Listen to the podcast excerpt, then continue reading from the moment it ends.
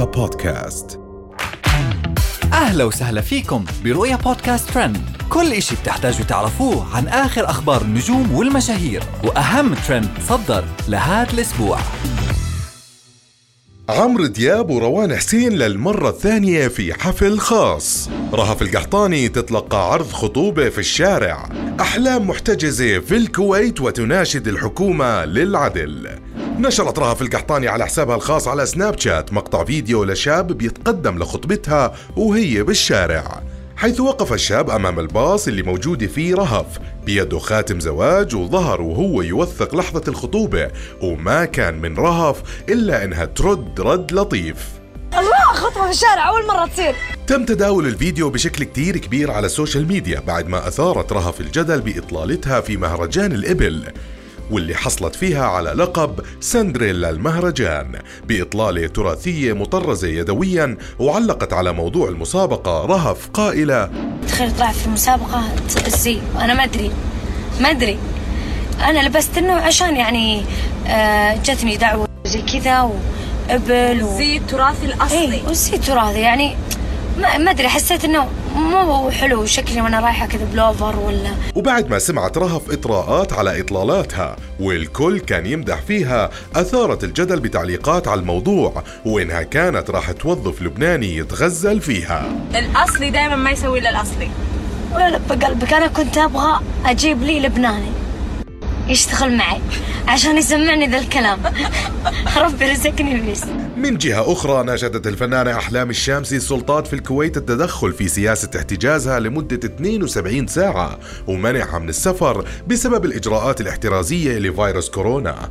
ليش فهد الكبيسي قادر؟ وإحنا في حجر. وأنا تحت الأمر. وفي الحجر. ليش فهد الكبيسي قادر؟ وأنا ما زلت محجورة.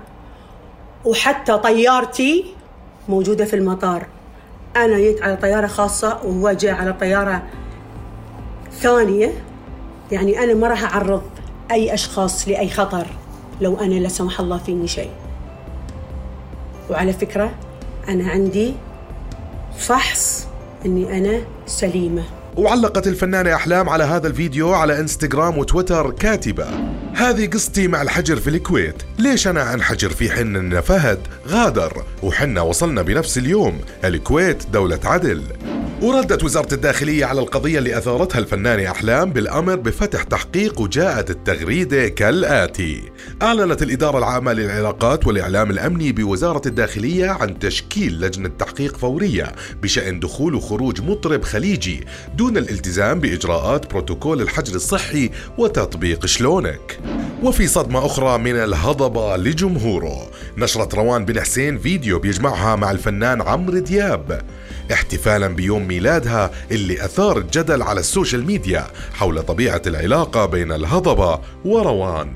واستعانوا بكلمات أغنية ريئة قائلين أيوة أنت الجميلة وأنت الريئة وأغنية أنت الحظ.